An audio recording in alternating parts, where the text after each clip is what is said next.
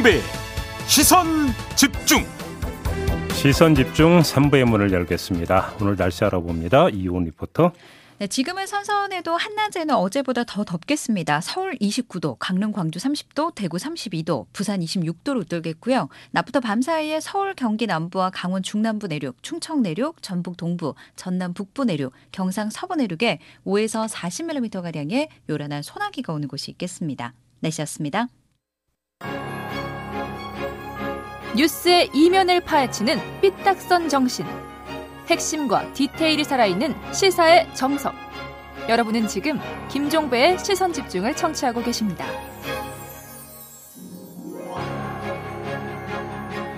네, 조금 전에 권성동 국민의힘 원내대표 연결해서 어제 발표된 윤석열 정부의 경제정책 방향 그리고 물가 안정 대책 이런 것들에 대한 입장 들어봤는데요. 자, 정부와 여당의 이런 움직임에 대해서 야당인 민주당은 어떻게 평가하는지 그리고 어떤 입장인지 궁금해서 이분을 스튜디오로 모셨습니다. 민주당 내 경제통으로 꼽히시는 분이죠. 이용우 의원 모셨습니다. 어서 오세요. 예, 안녕하세요. 네. 이용우입니다. 비대위원이시기도 합니다. 예. 그래서 그러니까 모신 김에 잠깐 그 문제부터 좀 여쭤보고 좀 넘어갔으면 좋겠는데요. 지금 뭐 당 안에서 리더십을 어떻게 세워야 되느냐, 새로운 리더십이 뭐 나와야 되는 거 아니냐 이런 얘기 좀 많이 나오는 것 같은데 비대위원으로서 의원님의 개인 견해는 좀 어떠세요? 어, 여러 가지 평가가 나오고 있고 지금 음. 각계 각층에서 이제 평가가 도출 이야기가 되고 있습니다. 음.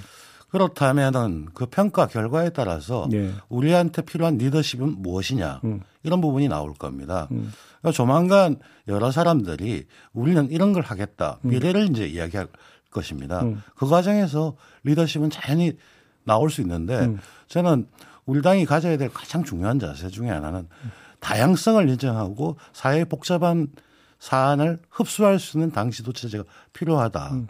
그리고 그렇다면 예전처럼 어떤 뛰어난 리더자 리더가 있어서 나를 따르라가 아니고 음. 다양한 의견이 표출되고 음. 그걸 협의하고 조율해서 네. 앞으로 끌어갈 수 있는 리더십이 필요하지 않을까 음, 음. 그런 의미에서 새로운 리더십의 등장도 가능할 거라고 보입니다. 근데 꼭 지금 그 말씀에 따르면 오히려 이제 당내 소그룹이나 이런 것들은 오히려 더 그 권장되고 막 이래야 되는 거 아닌가요?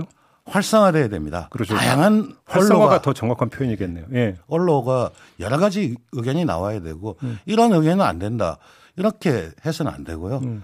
모든 의견이 다 표출되고 음. 그걸 또 당원과 국민들이 어떻게 판단해서 가느냐가 가장 핵심일 것입니다. 그러면 그걸 이제 그 흡수할 수 있는 지도 체제가 이제 중요하다고 말씀하셨으면 혹시 통합형 지도 체제를 지금 그 집단 지도 체제를 염두에 두고 하시는 말씀이십니까? 그건 아닙니다. 그건 그것도 아닙니다. 열어놓고 예. 과연 사람에 따라서 또 똑같은 지도 체제라고 하더라도 음. 스타일상 잘 그 조율한 그렇죠. 사람이 있고요. 그렇죠. 그렇지 않은 경우도 있기 때문에. 그렇죠. 아무튼 지금 뭐 여러 단위에서 평가 토론회가 계속 진행이 되고 있던데 예. 나중에 이것들을 비대위 차원에서 이렇게 다 이제 그 총합하는 과정을 거치게 되는 겁니까? 어떻게 되는 거예요? 당연히 거쳐야 되고요. 예. 그 과정 속에서 정리가 될 겁니다. 음. 그리고 정리가 되는 과정 속에서 아마 다음 주말이나 그 다음 주 정도 되면 음.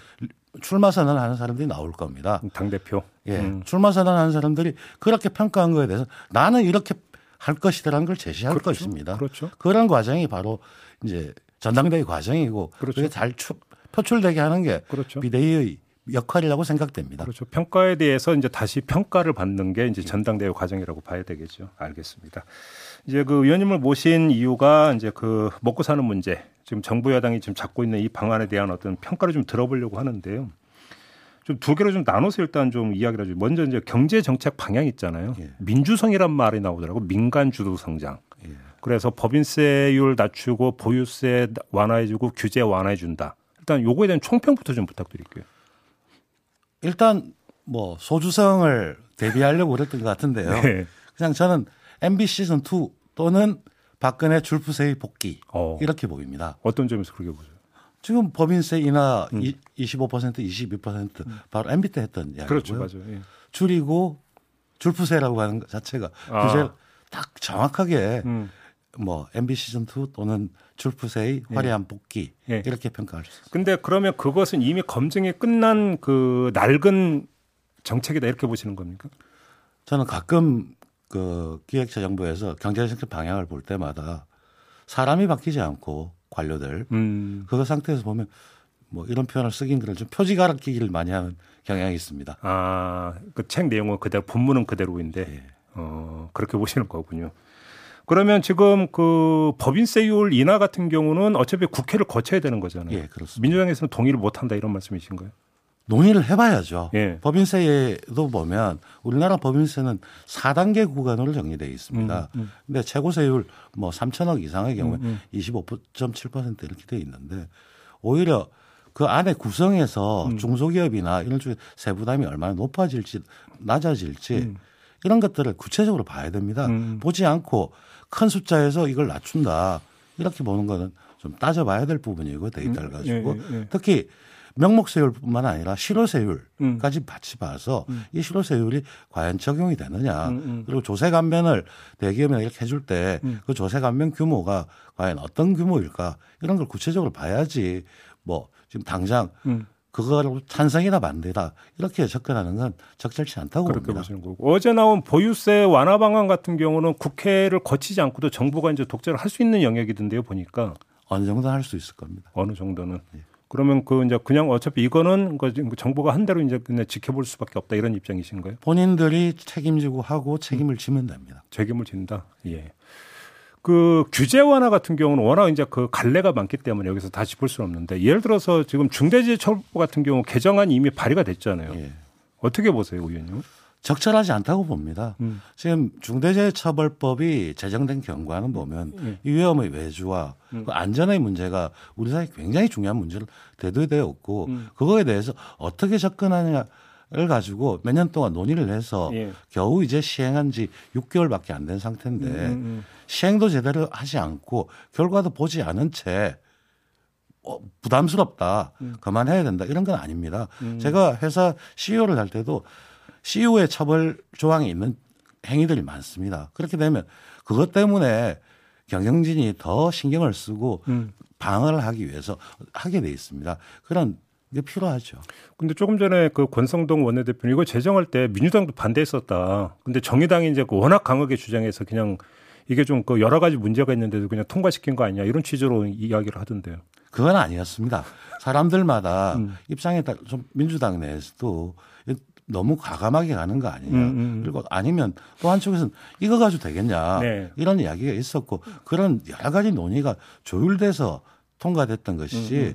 뭐 정의당 때문에 그렇다. 이건 지나친 단순합니다. 근데 최근 들어서 그 수도권 정비 개혁법인가요? 예. 법 명칭이 예. 그러니까 뭐 수도권 공장 총량제 이런 것들을 이제 그 규정하고 있는 법을 다시 손질하는 거 아니냐라는 얘기가 좀 조금씩 조금씩 나오는 것 같은데 어떻게 전망을 하세요?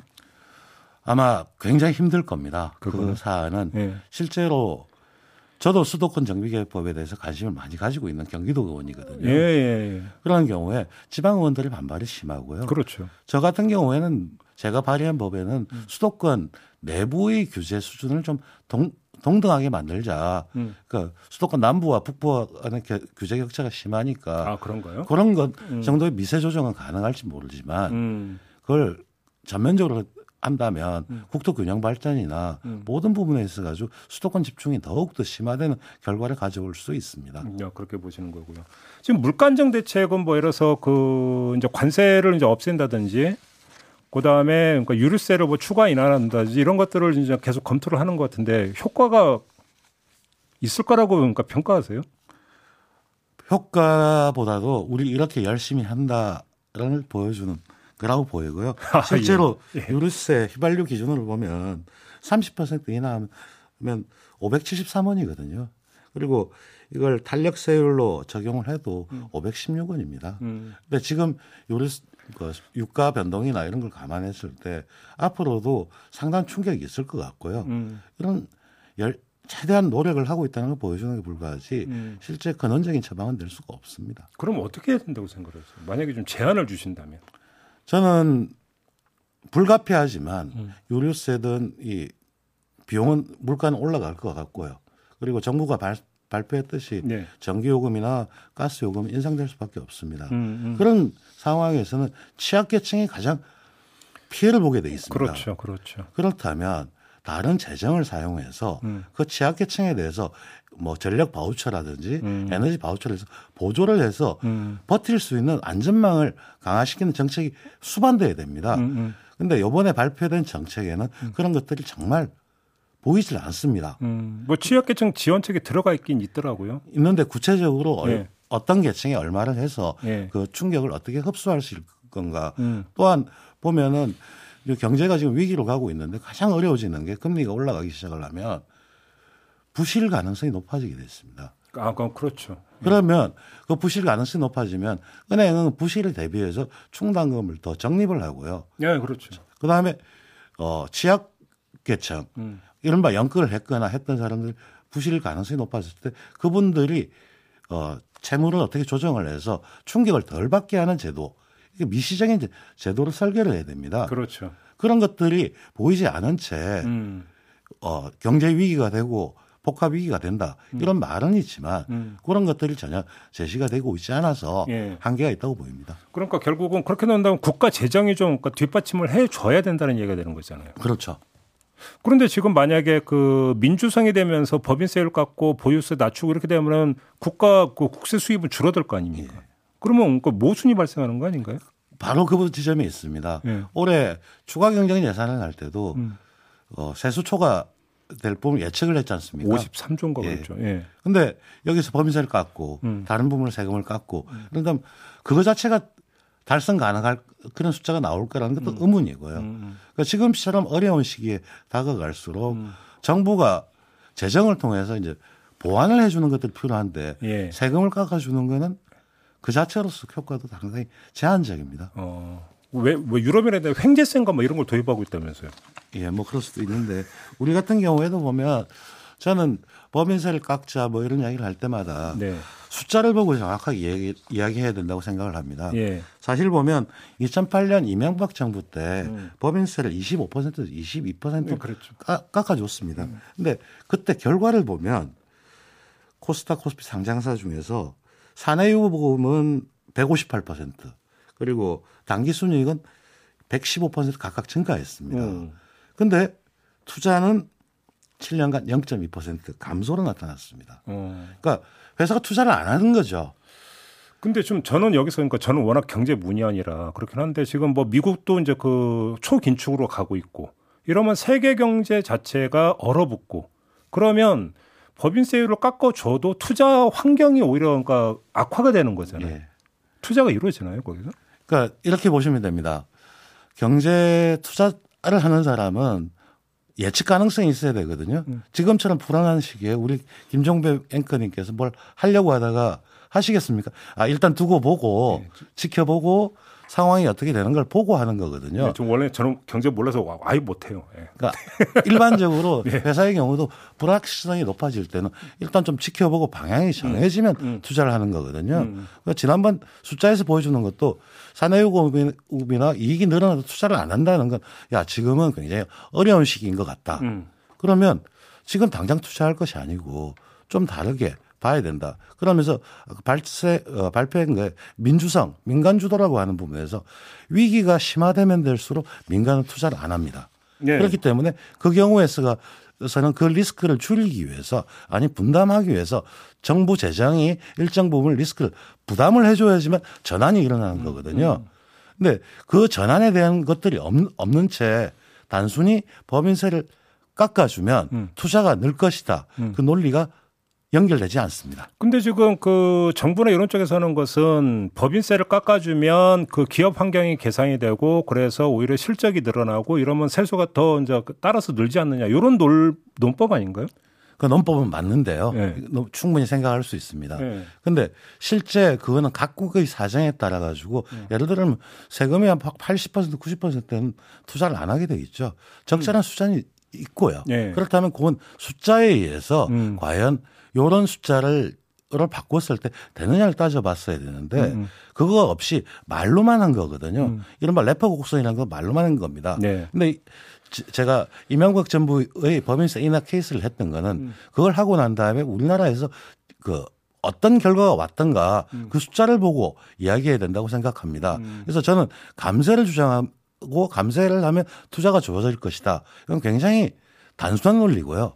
각국의 사정에 따라서 음. 그 투자 성향이나 이런 게 달라진다고 봅니다. 근데 이미 그 재벌 기업 몇몇 재벌 기업은 그 투자 계획을 이미 발표를 했고 정부는 고맙다 이런 입장도 나온 바가 있지 않습니까? 그럼 그건 어떻게 봐야 되는 거예요? 투자 계획을 발표한 게 이제 미국이나 이런 데 하는 것도 있었고요. 예. 그 일상적이죠. 예. 근데 그걸 발표를 하고 난 다음에 그 회사 이사회를 거치고 투자 심의를 거쳐서 음, 음. 실행이 되느냐가 문제죠. 어. 사실 항상 발표는 할 몇 년간, 5년간 이런 면 충분히 할 수는 있죠. 그러니까요. 사실은 지금 오늘 그러니까 의원님 모시고 나눴던 얘기가 이제 이게 엄청나게 큰 규모이다 보니까 하나하나 뽑아서 이야기라도 시간이 모자란 부분인데 오늘은 이제 큰 틀에서만 한번 좀 접근하는 걸로 이렇게 좀 만족을 하고 인터뷰를 좀 마무리해야 될 것 같습니다. 고맙습니다, 의원님. 예, 고맙습니다. 네, 더불어민주당의 이용우 의원과 함께했습니다. 세상을 바로 보는 또렷하고 날카로운 시선, 믿고 듣는 진품 시사, 김종배의 시선 집중.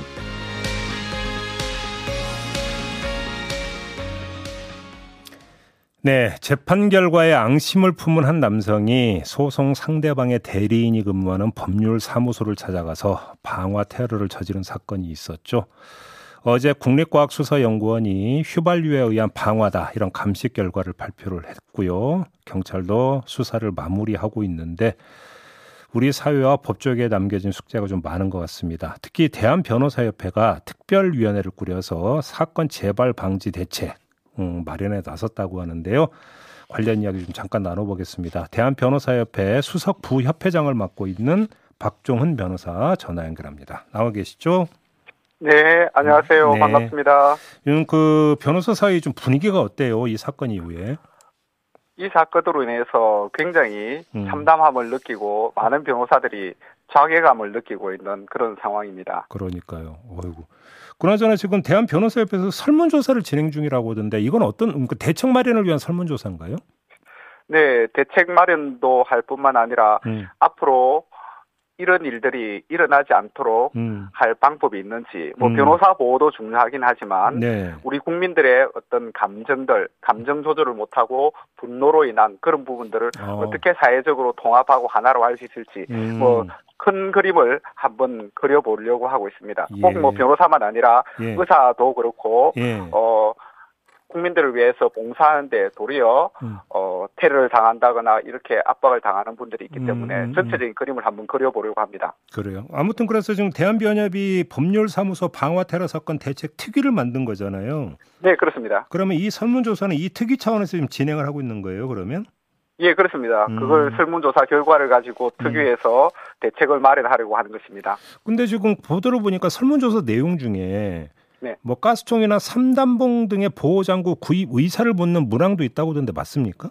네, 맞습니다. 변호사의 안전을 보호하기 위한 예. 최소한의 방법에 해당된다라고 하면은 음. 변협 입장에서도 공동 구매를 하거나 아. 구입하여서 또 나눠주는 방법 아. 그것을 회원들의 의사를 따라야 되니까 예. 의사가 무엇인지 확인하고자 하는 부분입니다. 아, 공동 구매는 이제 그러니까 협회 차원에서 공동 구매를 이런 걸 할 수 있지 않느냐 이렇게 이제 생각을 해서 네, 뭐. 불안을 느끼고 그런 걸 구매해야 되겠다라는 변호사들이 있기 때문에 음. 전체 어느 정도의 수요가 있는지 확인하는 차원입니다. 네. 아직 뭐 결과는 아직 안 나왔으니까 이제 뭐 좀 그러니까 기다려 봐야 되는 거고요.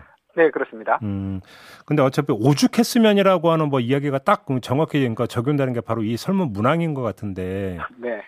그런데 이 그 변호사를 노리는 보복 범죄에 대해 가중 처벌하는 법안도 좀 필요한 거 아니냐 이런 목소리도 나온다면서요.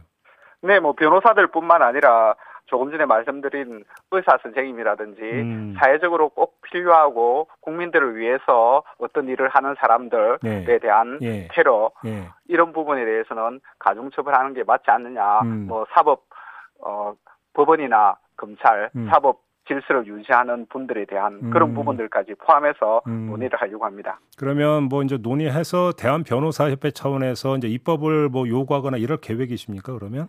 네, 그렇습니다. 공무 수행하는 경우에는 공무집행 방해죄, 예. 뭐 치상죄에서 가중 처벌하듯이 음. 조금 더 어, 필요한 이런 것이 필요한 사람들에 대해서 보호하는 음. 입법적인 조치가 이루어져야 된다라는 게 저희들 입장입니다.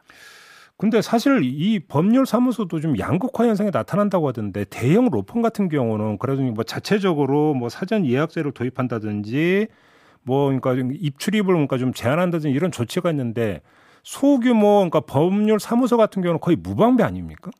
네, 그렇습니다. 대형 로펌의 경우에는 인포를 거쳐서 비서를 거쳐서 변호사를 만날 수 있고 예약도 해야 되고 네. 또 무엇보다도 변호사실과 회의실이 분리되어 있습니다. 그래서 변호사 사무실로 가는 것이 굉장히 힘들고 어느 그렇죠. 사무실에 누가 있는지도 모르기 때문에 대형 로펌의 경우에는 큰 문제가 없지만 네. 작은 변호사 사무실의 경우에는 변호사 사무실이 회의실하고 붙어 있거나 음. 심지어는 뭐 변호사 방에서 회의도 하기 때문에 음, 네. 무방비 상태라고 볼 수 있습니다. 어, 그러니까 참 이게 그러니까 어찌 본다면 대책을 만든다 하더라도 한계가 있는 거잖아요. 그런 점에서 놓고 본다. 네, 그런 점에서는 한계가 있는 것이 있지만 그럼에도 불구하고 음. 변호사들의 안전, 음. 변호사 어, 직역에 종사하는 어, 사람들의 안전을 음. 위한 필요한 부분들을 변협이 나서서 마련할 수밖에 없는 상황입니다. 근데 사실 이걸 좀 제일 먼저 여쭤봤어야 되는 질문이긴 한데 이런 비슷한 사례가 이전에도 많이 있었어요? 이전에도 많이 있었습니다. 사실 음. 밖으로 드러나지 않는 부분들이 예. 있을 따름이지. 사실 뭐 그 의뢰인들로부터 협박을 당한다거나 뭐 죽이겠다는 말을 들어도 사실 그냥 넘어가는 경우가 대부분입니다. 음. 뭐 법원의 경우에도 습궁 테러의 경우에는 언론에 계속 나서 알지만 네. 사실 네. 판사들에 대해서도 위협하는 경우도 있고 어. 실은 저도 굉장한 위협을 받은 적도 있습니다. 아 변호사님도? 네, 네. 저도 어. 뭐 사기 피해 큰 금액이었는데 네. 다수 굉장히 많은 다수 당사자였는데 네. 재판 끝나고 나자 저한테 욕을 하면서 수십 명이 둘러쌌어요. 아이고, 굉장히 겁이 예. 났어요. 어, 예. 그래서 결국은 판사님께 말씀을 해서 판사 출입하는 통로로 해서 아. 제가 빠져나가기도 했습니다. 아, 그런 일까지 겪으셨어요? 네.